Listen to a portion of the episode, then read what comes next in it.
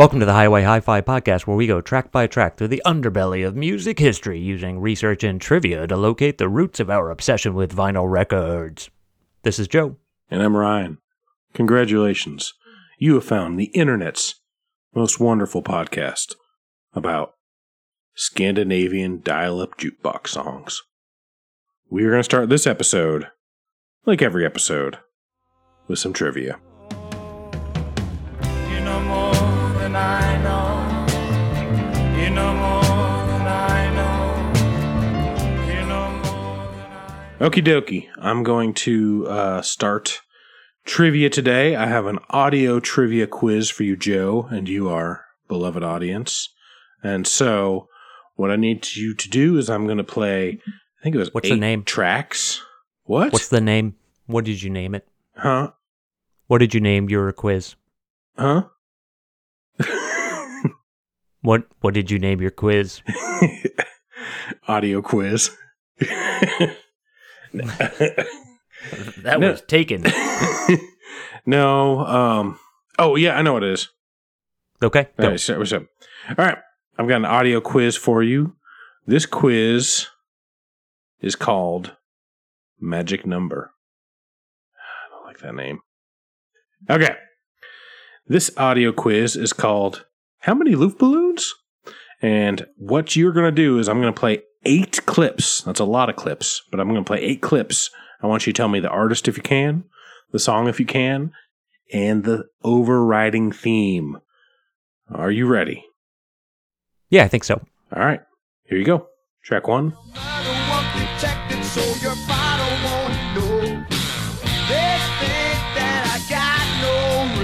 Track don't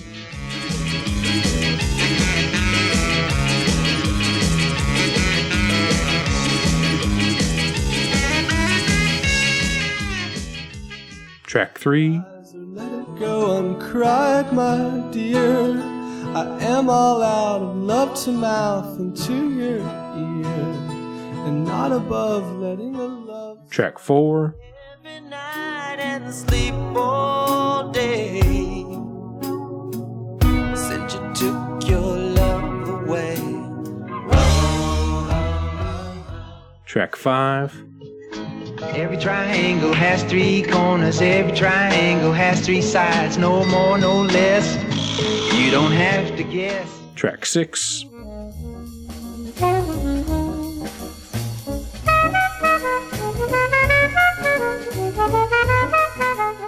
Track seven.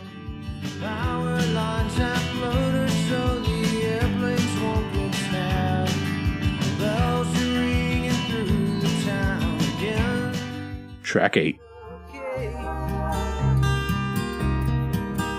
Now shake you. Ooh. What you think? Hundred percent, Joe. I think I think I I think I know a lot of them. A lot of the song the song titles I think I feel pretty good about. There's one one or two couple artists that I'm not quite positive on. We'll play the songs again at the end of the episode and give you the answers. So uh, you'll have one more chance to listen to them. I will say if you are having trouble with the theme, go ahead and write down the songs you do know. Then maybe that will help you. All right, I'm going to go with the non-audio quiz and the title for this one is non-audio quiz. Oh man, Yep, yep. just gets better and better every week. Thank you. what I'm going to do is I'm going to name a song. Okay. In some cases, I may even give you the artist, and I want you to tell me what TV show it was the theme of. oh gosh. Okay. And this will be great because you don't even have a TV. No, this is gonna be a this is gonna be a, a bloodbath. I picked some old ones for you, Okay. some well, classics. okay. First one Way Down in the Hole. The Wire. Very good. See? What about My Life by Billy Joel? I'll even Oh. give you that. First uh, Billy Joel reference of the day. It's a little early for the Joel. Yeah. Yeah, we haven't mentioned shit musicians yet. I don't know. Bosom Buddies, featuring a very young Peter Scolari and Tom Hanks. Yep. I've I, I I know of the show. They had like that one weird, very special episode, right? Like Um, I don't remember any very special episodes. you mean like ripped from the headline special? yeah, something like that. I don't recall. They didn't have a strange. Maybe I'm thinking something else. I don't even want to say what it is, just in case that wasn't an actual. Well, the whole show was them dressed up as women. no, it wasn't. Yes, it was. That was the show. They dressed up as women, pretending to be women. Like to solve crimes. I don't recall them solving crimes. That might have been a special episode. Well, Maybe that's the special episode I'm thinking. They no, they just dressed up as women because they needed jobs or something. I don't know. Huh. It was very it was a very funny it was a very funny show. okay, Hilarious. sounds good. Yeah, I didn't get that one. Next one is Little Boxes. Oh, I never watched that show. Um, Weeds, Very good. I hadn't I didn't watch it either, but I, I figured if I knew it, you probably knew it. and I love I love little boxes. So yeah. Yeah. All right. How about making our dreams come true? who's the artist?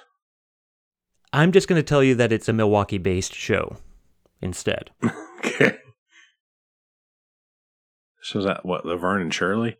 It is very good. Okay. I'm trying to remember how that song goes. I just the only thing I remember about that show is the glove on the beer bottle. Just goes around in my head. Yep. Round and Yep. And they're just looking at it and they're very tired, apparently. I don't know. um, how about. How about handbags and glad rags? This is not the Rod Stewart version, but that Rod Stewart version is very good. It's uh the English office. Yes, it is. Very good. A Couple softballs here. How about bad reputation? Oh, that was uh Freaks and Geeks. Mm-hmm. And love is all around. Mary Tyler Moore show. Very good. How about think? This is by Merv Griffin.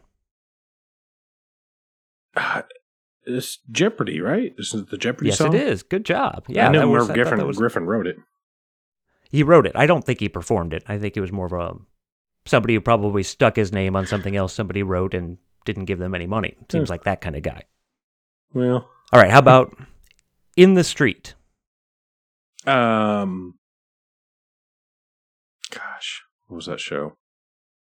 That '70s show. Yeah, another Milwaukee one, I think. Uh, Wisconsin, at least. And that, do you know who that version was performed by? It's not Big Star. Is it somebody like Presidents of the United States of America, or they might be Giants or somebody? Cheap Trick. Oh, okay. They're not. They're not from Wisconsin. They're not. They're from Rockford, just over the border. Yeah, but I think we all don't get along. How how about Hey Sandy? That is by that's uh, Adventures of Pete and Pete. Very good. And let's do Good Old Boys. That's the Dukes of Hazzard.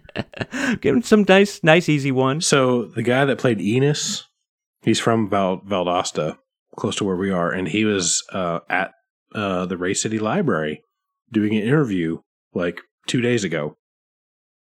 Are you shitting me? No, Really? no. Did you go? No, no, I I want to. I mean, I thought about going. That's one of my favorite spin-offs of all time. Oh, is it? Oh, I could have got you an autographed picture. No problem. I probably still can. Did you ever watch Enos? I've never seen. I've never seen the. Yeah, he's from. classic. He's from Valdosta, but he's you know he's pretty good friends with Burt Reynolds. He was in like Gator, Smokey and the Bandit, and all those. Oh, I had no idea. Yeah, but he was like a couple miles away. So, well, what was the museum in Nashville? Uncle Jesse, not Jesse, Uncle. No, it was Cooters. yeah, it was. Yeah, it was Cooters. Cooters Dukes of Hazzard Museum. it was right across from I think it was right across the street from the Gaylord Hotel, which is a huge conference center in Nashville if you ever if you ever go there. and it was like three or four rooms, but then there was a back room you had to pay to get into. And I want to know, like, what more could there have been? Porn. I guess. I guess. Daisy Dukes. But do you am I making that up? Is it wasn't there a back room you had to pay to get in, but like the first four rooms were free? We didn't pay for it, for sure. right. I'm sure we didn't have the money. Th- I could be the richest man in the world. I'm not going to pay to go to Dukes of Hazzard Museum. The General Lee was outside. Like what more? What, you kind of nowhere to go but down. That's true. You're right. So You're right. Um, I'm just going to do one more. okay, I'm, I'm rocking these. I'm doing much better. You're thought. doing great. It's going great. I thought. I mean, I can do a few more, but they they only get easier. That's fine. How about we just do? We'll close it out with "Boss of Me." That's uh, Malcolm in the Middle, and that's They Might Be Giants. There you go. You had mentioned them earlier, so I thought I'd throw that one out. Yeah, That's all I got. Nice, nice, easy one. Hopefully for everybody out there. good foreshadowing in that. Yeah, a couple of them, I think. Yep. Nice work. All right. I think it's time to start our turntable talk. Everybody's talking at me. I don't hear a word they're saying. Only the echoes of my mind. Everywhere you look, you're surrounded by dead technology. The car you're driving, the television you're watching, the phone or computer that's playing this podcast. Next month it will be outpaced. Next year it will be outdated. And next decade it will likely be obsolete.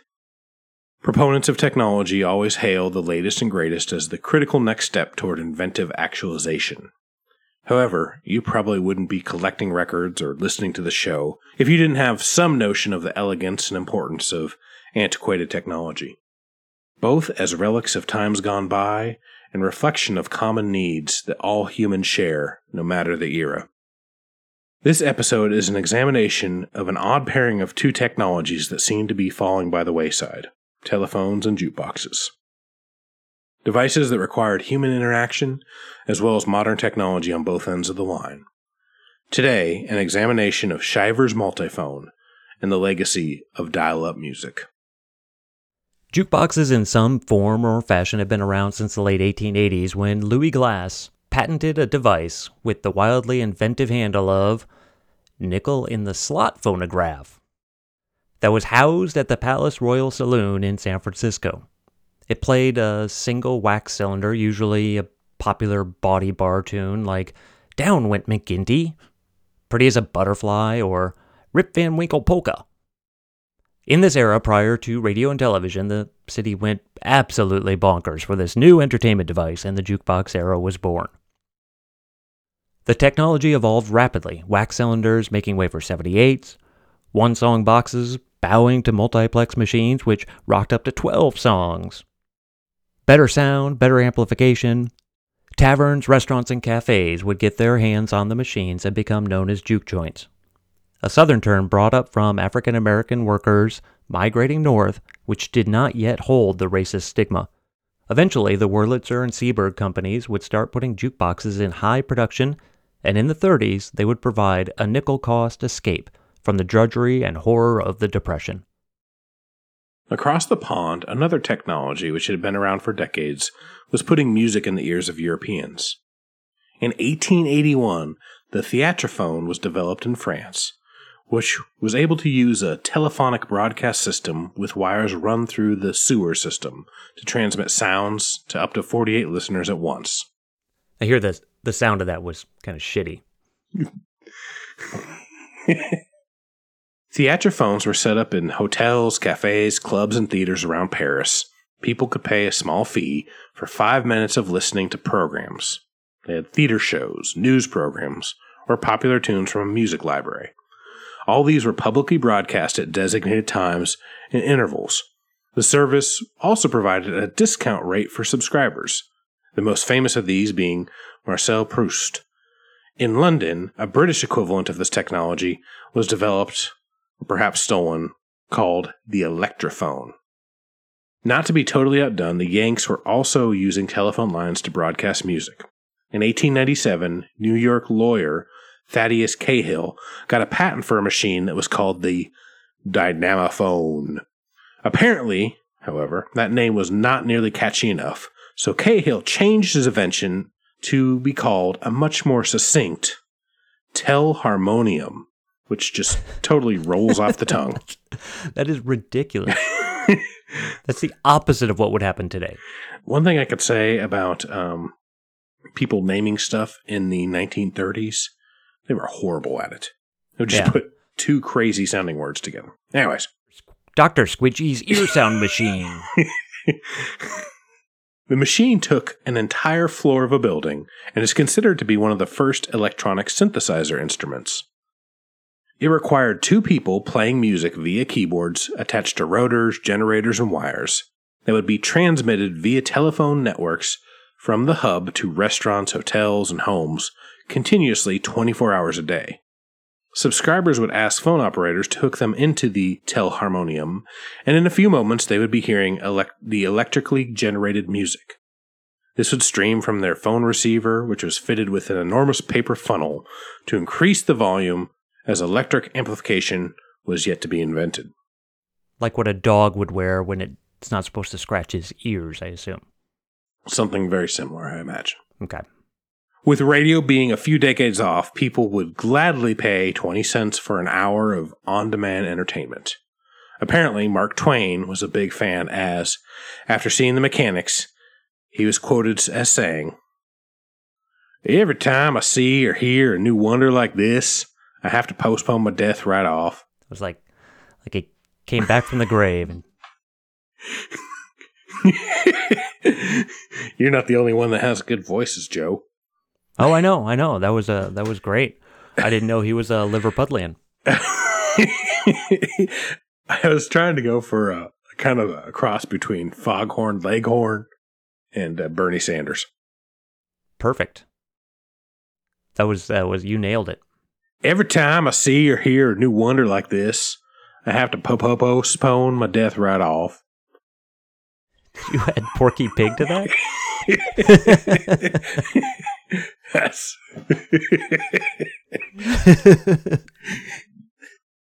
Okay. Back to the future. The swingin' 1930s. A young entrepreneur, mechanical whiz, and early entertainment mogul, Kenneth Shiver, and his wife Lois saw an opportunity in combining Europe's two line phone systems with America's fervor for coin operated phonographs. In 1935, Shiver began building a piece of technology called the multiphone, which was a musical selection device that used telephone lines and real live DJs to operate. In a sense, Shiver basically invented Spotify. He is also credited as being instrumental in developing pinball with his 1934 coin automatic game called Cannon Fire. The multiphone service operated from 1939 to 1959. The machine would be placed on tables, counters, or bars like a Floby, and a patron would insert a nickel or a dime later in its life, and they would be connected with a DJ on the end of the line. The patron would make a selection from the rotating song menu on the machine. The voice on the other side was one of a team of all female dedicated phone operator disc jockeys in the Central Music Library in Seattle. These ladies would greet the patron, pull the requested record, lay down the needle, and the music would play back to the machine from a different phone line. No doubt some of the lonely barflies probably enjoyed having some companionship, even from miles away. As the music would play back, groups would gather around the box enjoying the communal listening experience over their corned beef hash or while nursing their rainier beer. Or they're like me, both at the same time. So really, you could say that Shiver also created the 976 lines. And while the entire country was falling in love with jukeboxes, the multiphone had an edge on its competitors with the variety it provided listeners. Even the most advanced jukeboxes in the late 30s and early 40s could only play at most 24 songs. Multiphones boasted a selection of 170 rotating numbered songs, ranging from popular numbers, dinner music, wartime songs, instrumentals, western songs, Irish songs, and Scandinavian songs. Let it go. Like most jukeboxes, song selections could be replaced with the latest hits. The machine itself was a thing of beauty. Classic Art Deco style, standing 50 centimeters tall, like a mini Empire State Building adorned in chrome and red velvet. It was built in the wall to hide the phone lines. The structure had two red lights to indicate when the machine was connected, a coin slot at the top. Users would speak into a microphone located about halfway up the machine, and below that was a cylinder that held the sheet with all the song selections, which could be rotated using a thumb wheel. The bottom half held the speaker and a sturdy stand. It truly was one of the coolest looking jukeboxes.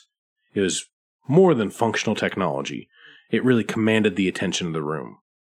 Doesn't that seem so different from things today? Today you have instead of like beautiful jukeboxes, you have a monitor screen and it just kind of looks ugly for the most part in most bars. It just it's so different. Everything's supposed to be smaller and it just ends up looking crappier today. Yeah, and I think everything's supposed to be kind of like it's supposed to look high tech as opposed to look beautiful, you know. And things that look high tech today, 2 years from now just look outdated, so it doesn't last and this would still look great today. Still, yeah, it looks amazing. It's just they're really, really cool, cool looking machines. Uh, of course, we'll have a picture on our, our website, but um, it's something where, like, I could see somebody who purchased one for their establishment would be real proud of it, and it would be what people would come to try out or what people would come to listen to. If you think about it, like before recorded music, which is real relatively a new thing, music was supposed to be a communal thing. You know, whether in church or going out to a concert or to a bar, like music was a communal type situation. It wasn't until we got the phonograph records and then eventually Walkman and, you know, iPods and, you know, all the stuff now where it's more personal. But like, I think this is still of an era where you're supposed to be listening to music with a lot of people. Yeah, yeah, absolutely. It was also like after dinner, families would sing, or they'd sit out on the porch, and people would come over and sing from you know from the books that we've been reading and research we've been doing about other topics. It seems to come up pretty consistently. Mm-hmm, mm-hmm. Now, have you ever been to one of those diners that has a phone connected next to the wall? I can't think of the name of what that's called. There might be some confusion that this is the same thing. Those, I think, are called Wall-O-Matics, the Seeburg company Mm-hmm. put those out. And you see those like in old, like 50s diners, either authentic ones or ones that are trying to be like that. And that's one where you can just make a selection and they're all hooked up to one big jukebox that kind of plays for the whole restaurant. Um, but all the selections are at your table. This is, you know, very different because it would actually call out to Seattle or wherever, and then they would pull the record and put it on for you. But they kind of had a similar idea. I think those must have came later. I remember being at one where it just played for the table, but yeah, it's still not as cool as the Shyvers one. But it was. It sounds. It sounds very similar, at least, or a little bit. And they look similar. I think they have that kind of tabletop look to them. Those are those are pretty cool too. I think my favorite diner in Denver, uh, Davies Chuck Wagon, used to have those. I wonder if they still do. We'll have to go go and find out. I've been there in a long time. When I was in my early 20s, they had the 325 steak and eggs meal. By the time I went back, it was up to 375. So, If we were to ever have a meetup with our fans in Denver, that's where we would go. yep, it would fit all of them. Yep. It'd fit you and me. There you go. Pretty small place. It does have a giant cowboy outside and a uh, horse on top of it. It's a great place. At the height of their popularity, there were over 8,000 functional multiphones, mostly on the West Coast, and especially in the Pacific Northwest, because they are hipsters. I think they ended up building like those tall bikes out of them when they when they went out of out of business. yes, they um they used it to hold their mustache wax and um, craft gin. I wonder if we have any fans in Portland. we certainly don't now. We've, they probably have podcasts like this, like on every corner. The jukebox era was really the first time that public entertainment and technology intersected with great success. The novelty of commanding the medium of the music was equally as important as the song itself. But, as with all technology, its lifespan is limited. In March of 1949, RCA Victor released a newer, smaller, more durable disc for playing music with use in jukeboxes as a primary goal.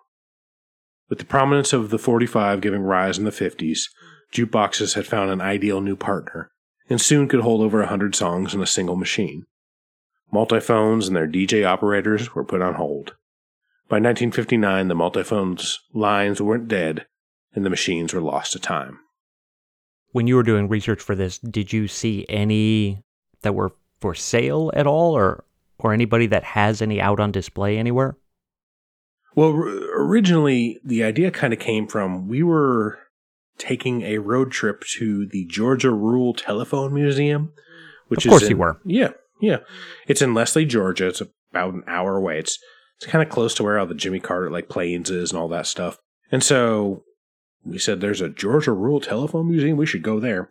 And so when we went there, it is gigantic, like three or four warehouses of phones. I can't believe we were making fun of Portland, and you're talking about going to a, a rural phone museum as being a cool family outing. The Okay, mayor, go the, the mayor of the, the mayor of the town was also the curator of the museum. And he was the only person there. A super, super sweet guy, and he walked us around.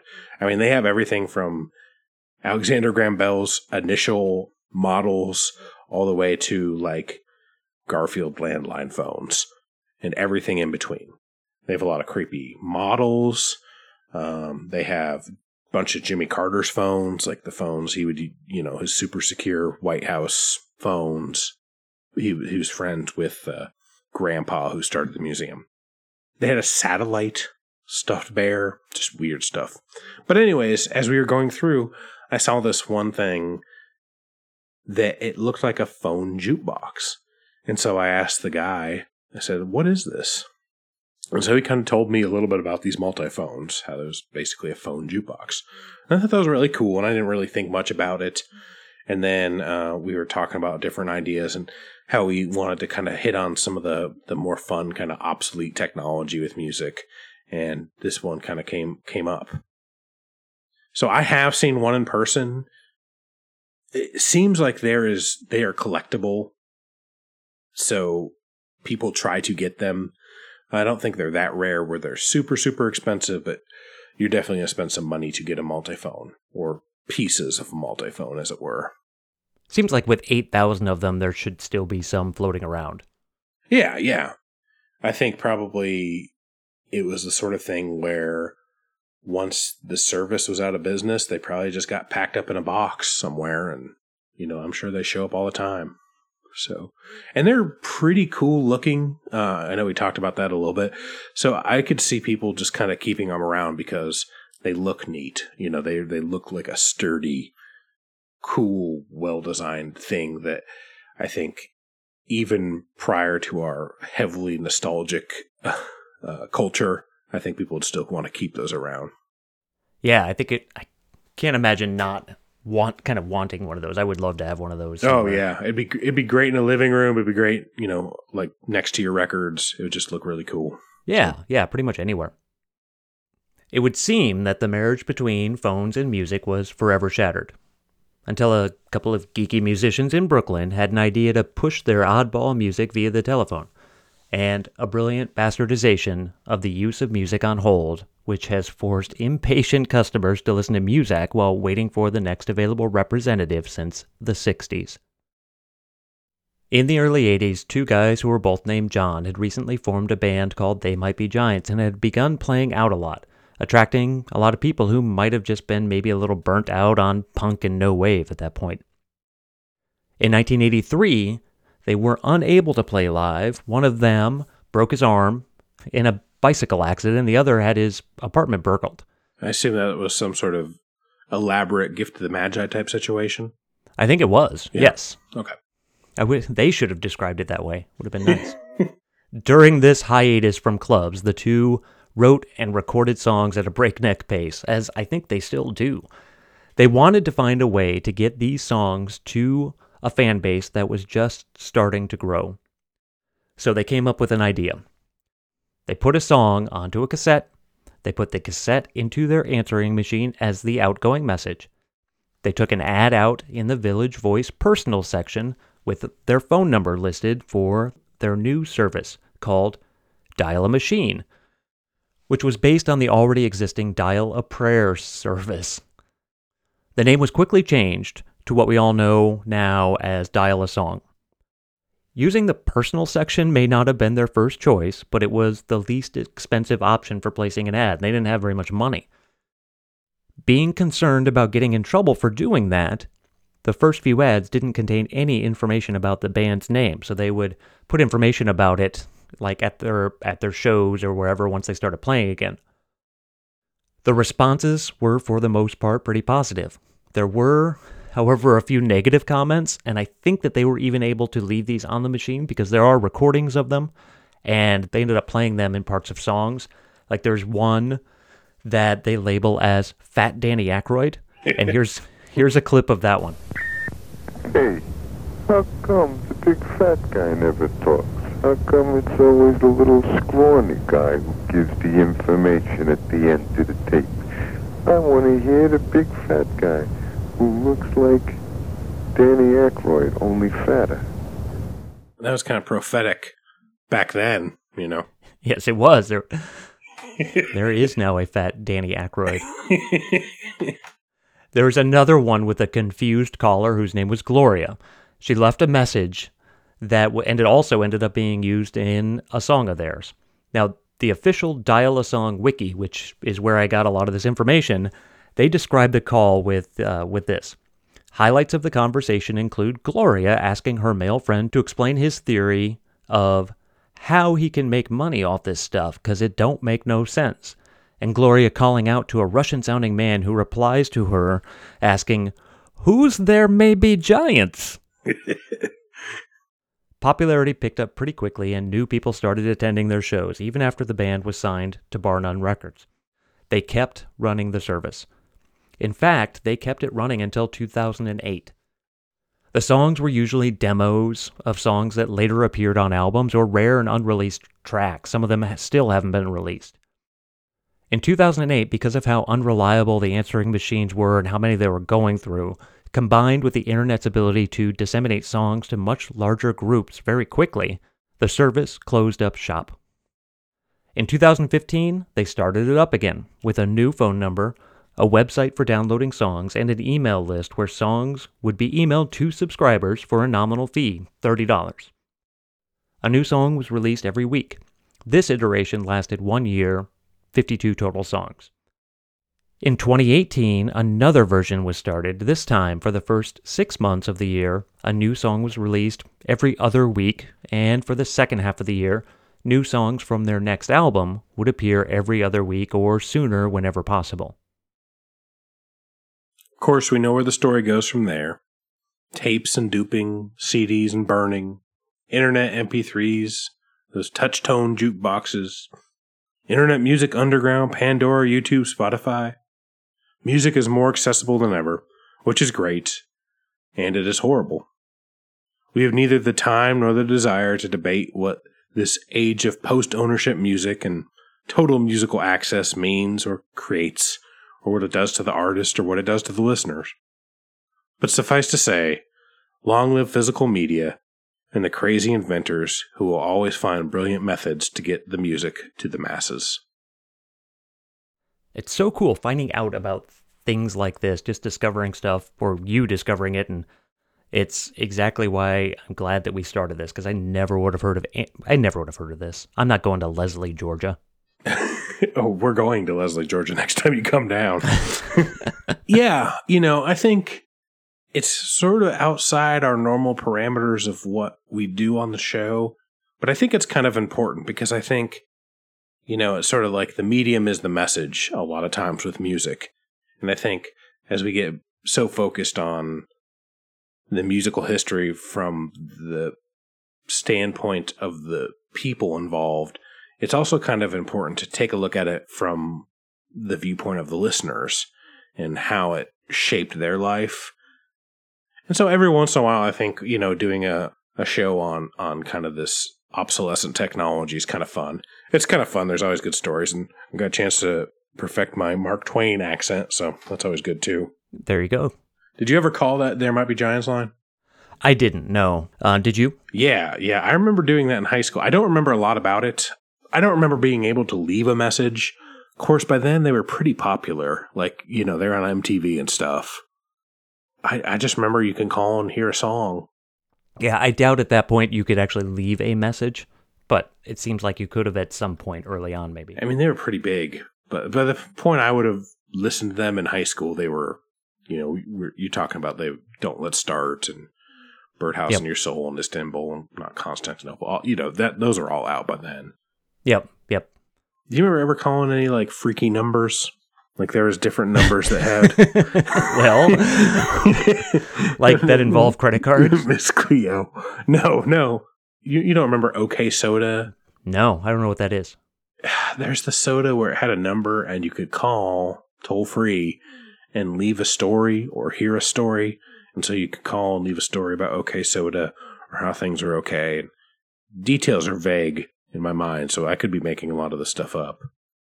So I looked up to see if there were any of these numbers still, like numbers where you could call and, and dial and get a song. The only one I found that still seems to be working is uh, there's a number you can call to hear Smash Mouth's All Star on repeat. So it's kind of nice. it might be like the lead singer's home phone. Please leave a message, guys. It's like the perfect soundtrack song, I guess. I mean, I good for them.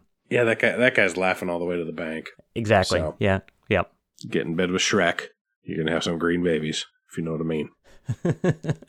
Are you ready to play some songs? yeah, let's do that.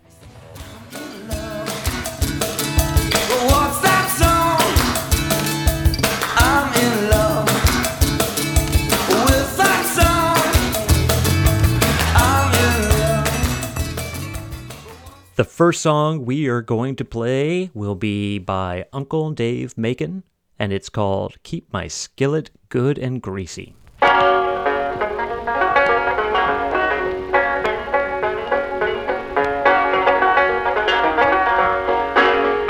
wind downtown for to buy me a sack of flour. Grind, cook it every hour. Keep my skillet good and greasy all the time, time, time. Keep my skillet good and greasy all the time.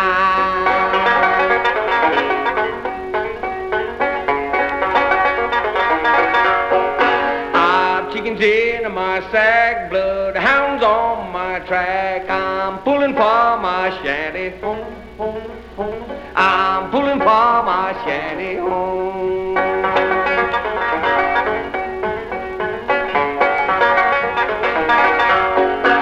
If they beat me to the door, I'll put 'em under the floor. Keep my skillet good and greasy all the time, time, time. Keep my skillet good and greasy all the time.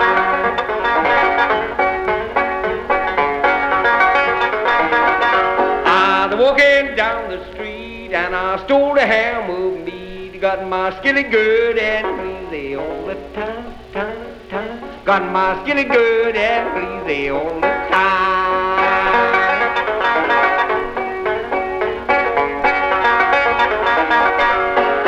I'd gone to the hills for to buy me a jug of brandy. Gone to give it all to Mandy. Keep her good and drunk and woozy all the time, time, time. Keep her good and drunk and woozy all the time.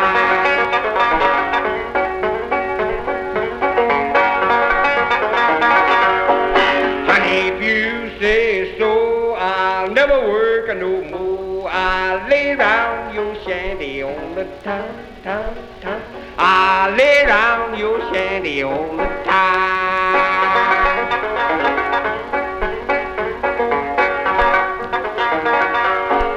There's a man on the log, finger on the trigger, and eye on the hog. Gun it went blip, and the bullet it went zip. Fell on the hog with all of his grip. Got my skillet good and greasy all the time. Got my skillet good and greasy all the time.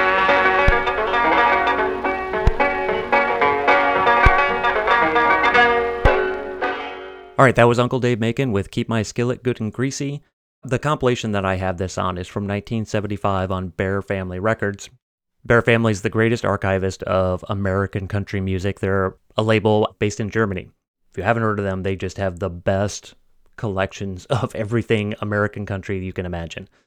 But Uncle Dave Macon is who I was going to talk about. And Uncle Dave Macon is like the Grand Ole Opry's first superstar. He didn't start making music until he was 50. And that song that, that you just heard was recorded in 1921. So he's been around for a long time. And in fact, we've mentioned in the past that in 1927, I think, when the Carter family and Jimmie Rodgers were recorded at this legendary session, by that point, he'd already had over a hundred songs cut. Dang. He cared a lot more about entertaining than anything else. Like he would be playing, spinning his banjo around, throwing it up in the air, and not missing a beat, kind of like Jimi Hendrix banjo at 50 something years old. he was just doing all kinds of weird stuff and always trying to be super funny. And he ended up releasing hundreds and hundreds and hundreds of recordings. He was one of the very first early musicians to tour when he was in vaudeville with black artists, which was very rare at the time. From what I was able to gather, the song itself, though credited generally to him, or um, he's often given credit as the first person to record it, possibly have written it, it's probably a song that was written by African Americans um, in the South. The song just gets stuck in my head since you sent it to me last week. Yeah, it's a great, a very good earworm. I think I first heard it when I was living in New York in 2001. A friend put it on a cassette, and I've had it in my head ever since. It's, I love it. I finally got it on vinyl on this Bear Family release, and I'm very, very happy that I have it. All right. My first song is called Summer Baby by a band called Polaris.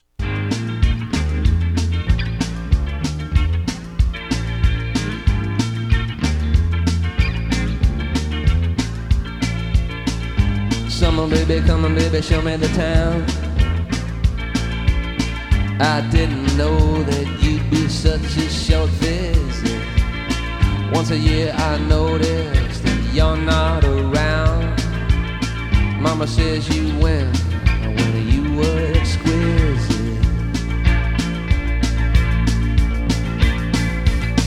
If you've seen all I've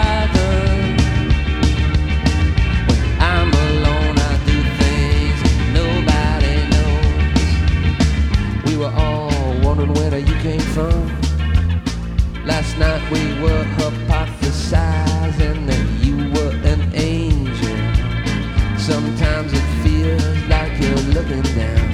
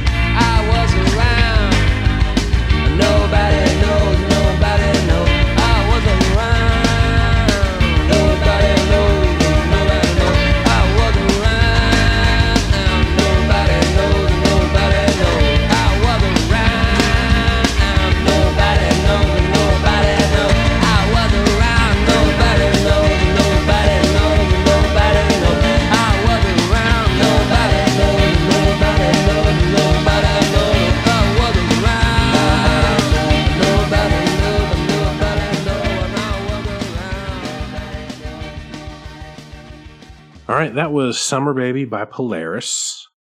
And that was from music from the adventures of Pete and Pete, which we'd mentioned earlier in the show when we were talking about TV shows. Uh, that was my favorite TV show when I was, oh, you know, late teens, mid teens. I don't remember when it came out. I just remember loving that show. It was a weird show. It was, you know, it was a fun show. So Polaris is basically Miracle Legion minus uh, Ray Neal. The showrunners of Pete and Pete were huge fans of Miracle Legion, and they approached Mark was it Mulcahy and asked if you know they would if Miracle Legion basically write the theme to the song and make some appearances.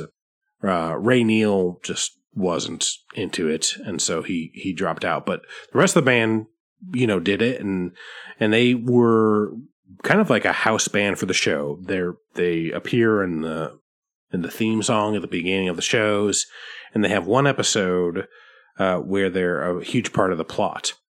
And this has been kind of a frame of reference of mine since the show.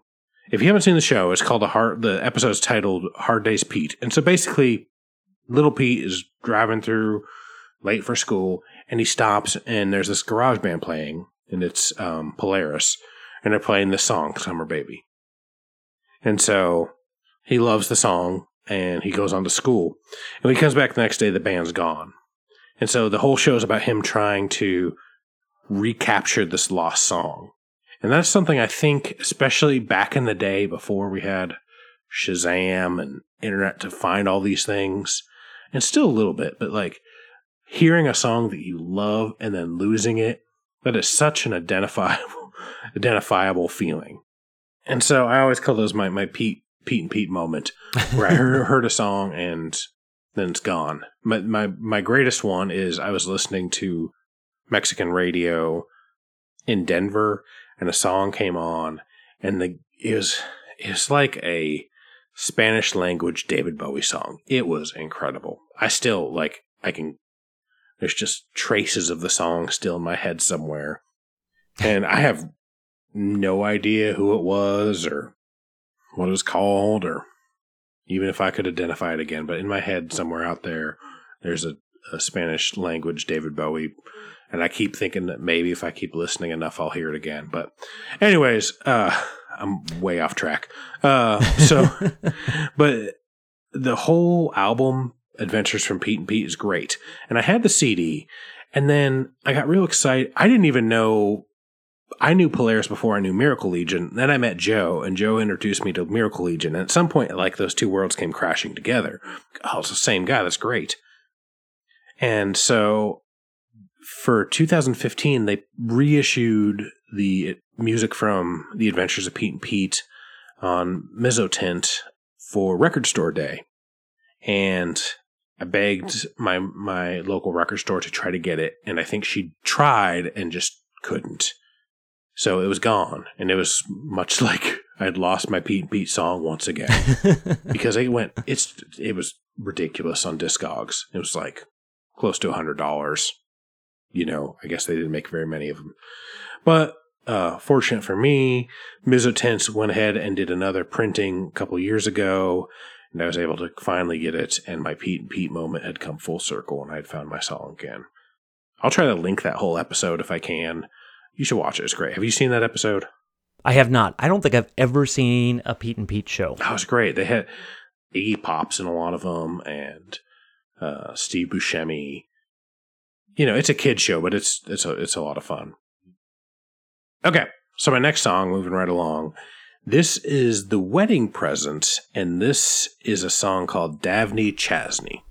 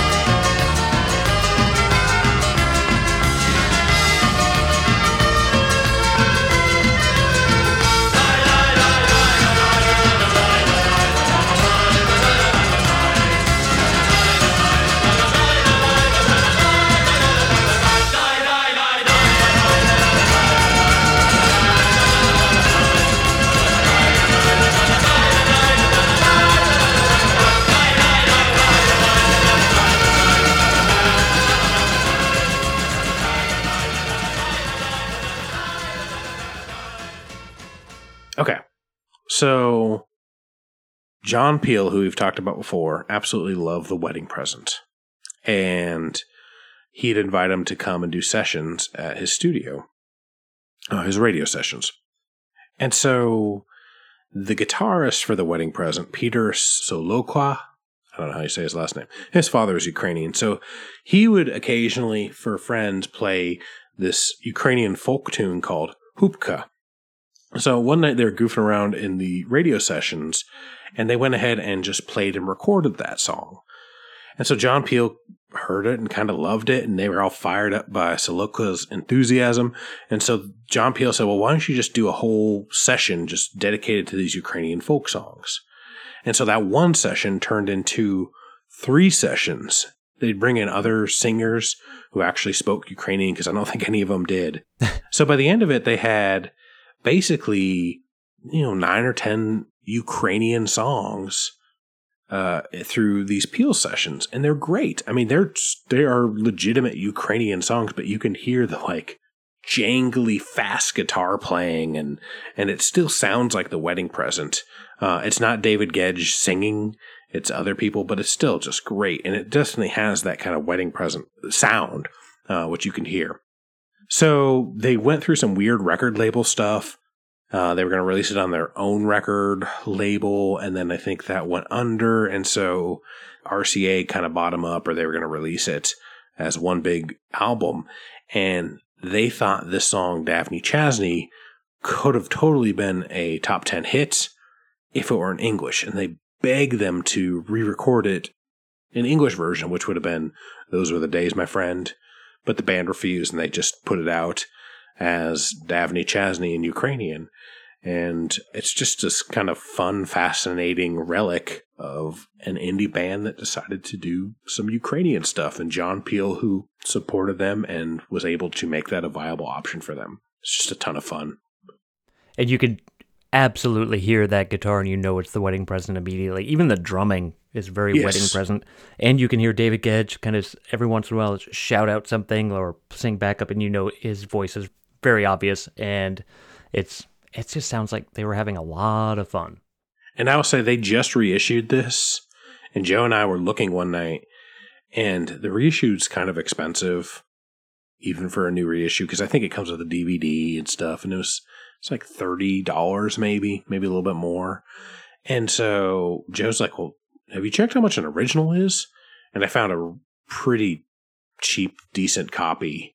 And so I was like, "Well, let me go ahead and get that." I, I'd heard, I'd heard all the songs before, but it was kind of fun to have it on vinyl just a cool cool thing to have. Yeah, and the original is a 10 inch. At least that mine is a Right. Yeah. that's what I got. Ten inch, yes. And It is better cover art than the reissue. Oh yeah, yeah. And I mean the name, it's all in Ukrainian. Like I couldn't even begin to try to pronounce how you say it. Yeah, it looks like one of those Russian bootlegs. It does, it does. Um, those are my two songs. Very good. Our last song for the night is Art Neville with Little Girl from the Candy Store.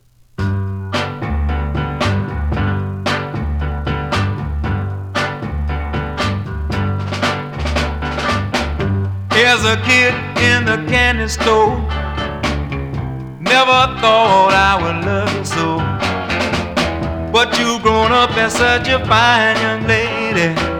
And now you're just about to drive me crazy. Every day I love you more and more. Little girl from the candy store. Every night my tears flow. Gotta have you, baby. girl From the candy store. Went to the store yesterday. A dime of this, a dime of that is what I see. But you didn't pay me no mind. You waited on two people at the same time. Only reason I came, you know, was to tell you that I love you so. All in the days I'm gonna get you, you know. Little girl from the candy store. Every day I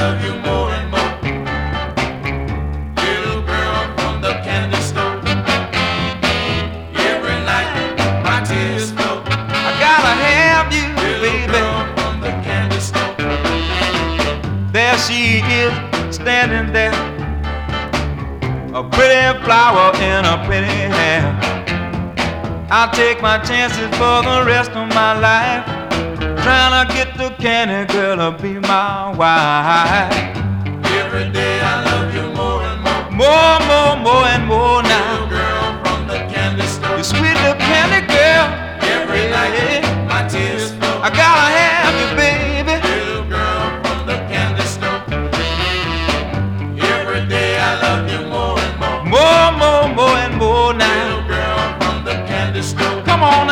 now, candy girl. Every night my tears flow. I just gotta have you, yeah. Girl from the candy store.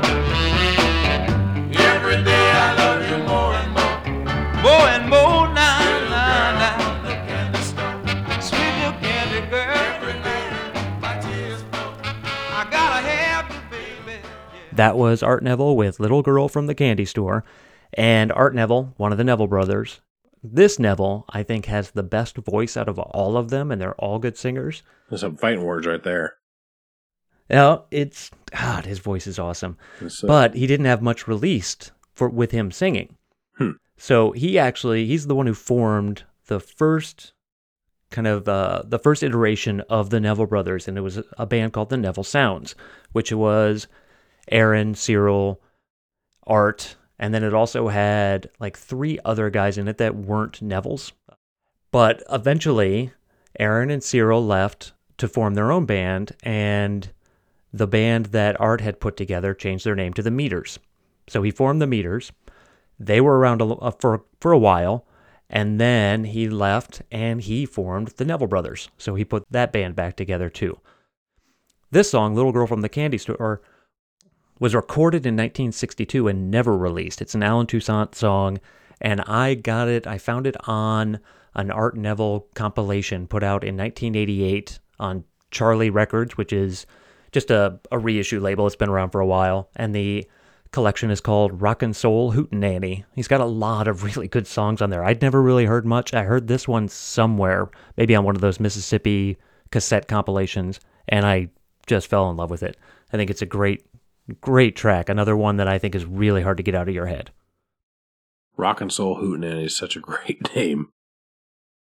All right. And so I think all we have left is to settle up on a bit of trivia. Okay, let's do it. All right, so I'm going to go ahead and play the eight clips again. Uh, remember, we're looking for artist and song and the theme that holds them all together. All right, here we go. Track one.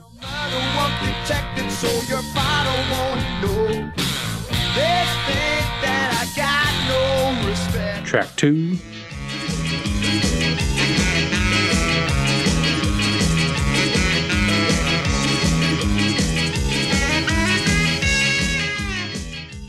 Track three.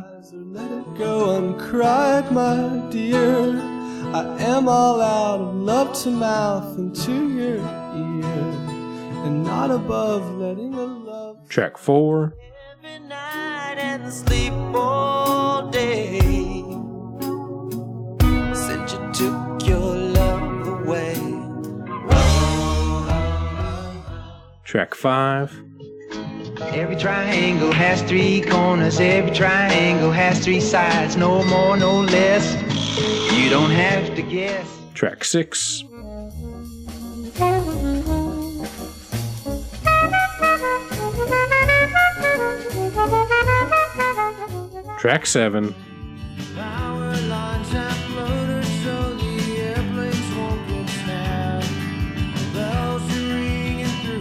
Town again. Track eight. Now shake you. Ooh.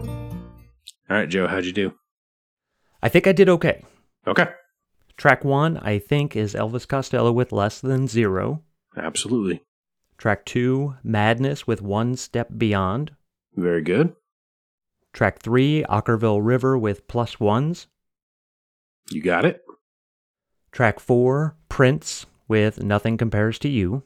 Very good. Very good. Track five is Three is a Magic Number, but I don't remember who sang it. That would be Schoolhouse Rock.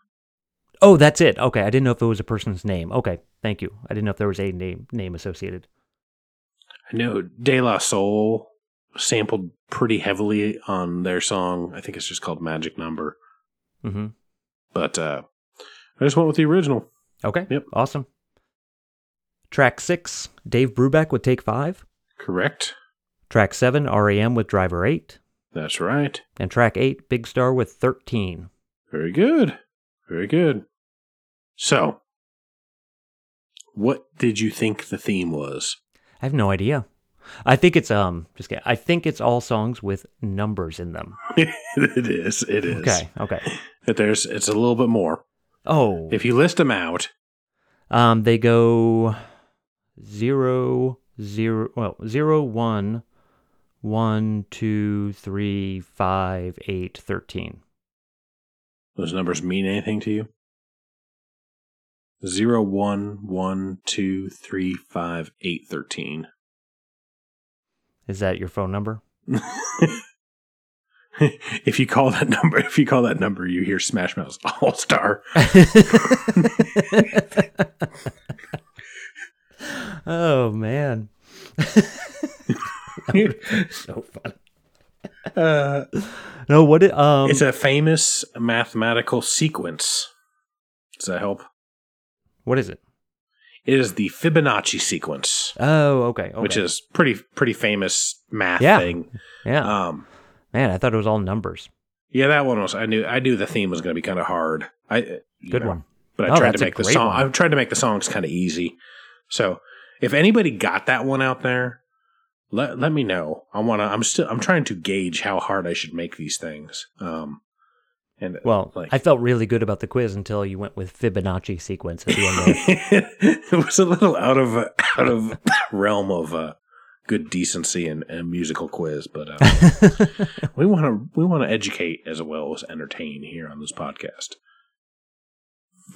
Anyways, uh, yeah, you should write us and let us know if you got that, or write us and let us know if you didn't get it, or just contact us in any way. We'd love to hear from you.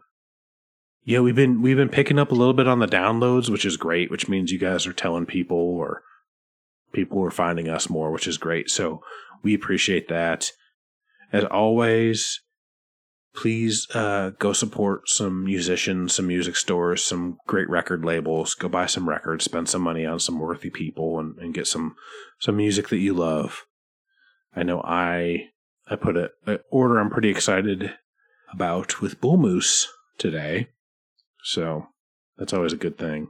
Do you want to give a hint as to anything you placed in that order? Yeah, it wouldn't be anything that I would play on the show. I don't think.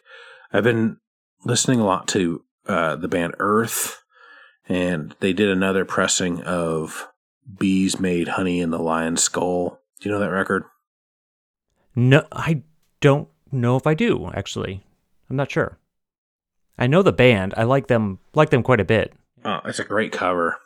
It's sort of like uh, it's kind of kind of like Western metal, Ennio Morricone um, type stuff, but it's basically based off, or a lot of it's derived off uh, Cormac McCarthy's Blood Meridian. It's it's just a cool record. I'm, I'm, I'll put I'll post a picture of it on on uh, Instagram when it comes. Yeah, I was excited. I checked Bull Moose to see if they had it because I'd rather get it through them than get it through you know the big guy that could be here in one day. But you feel a little bit better supporting good people. So I would do that if you can. And contact us too. Follow us on Facebook, Twitter. We're pretty easy to find. Instagram now too. Highway Hi Fi Podcast. It's pretty simple. And on Twitter, our handle is Highway Hi Fi Pod. Or email us and tell us a story about hearing a song and never being able to quite find it at highway hi-fi podcast at gmail.com and this isn't something we mention much anymore but it would be really great if you could go out to itunes and give us give us a good rating or something that would help a lot of people find the find the show Yeah, I think we're currently 1,732nd on Music Podcast, but we've got 1,731 uh, in our sights. yep Yep, we're coming. We're coming at you. Spandau Ballet podcast. the Spandau Ballet Company. Spandau Ballet OK podcast. We're going we're- down. We're on your we're on your tail. Yeah, that would be great if you could help us out with ratings. But we we do appreciate everybody that listens, and we will be back next time. We got some topics that we're real excited about. So, yep, we will see you soon. Th- I could be the richest man in the world. I'm not going to pay to go to Dukes of Hazzard Museum. It's NFL draft season, and that means it's time to start thinking about fantasy football. FantasyPoints.com features industry leading experts and prognosticators using proprietary hand charted data to help you score more fantasy points. FantasyPoints.com is the place to go for whatever kind of fantasy football you play. Whether you play fantasy football, daily fantasy sports, or do a little bit of everything, Fantasy Points has the meticulously researched content to guide you to victory. And why wait for the fall? Fantasy Points also covers the new spring football league, the UFL. Join the guru, John Hansen, Scott Barrett, Joe Dolan, and other massive names in the fantasy football universe with an exclusive offer. Use code Pantheon for 15% off any fantasy points package, including the all in package, with access to every article, tool, and data nugget that Fantasy Points has to offer. That's fantasypoints.com and code Pantheon for 15% off at Fantasy Points. Fantasypoints.com, code Pantheon. Score more fantasy points.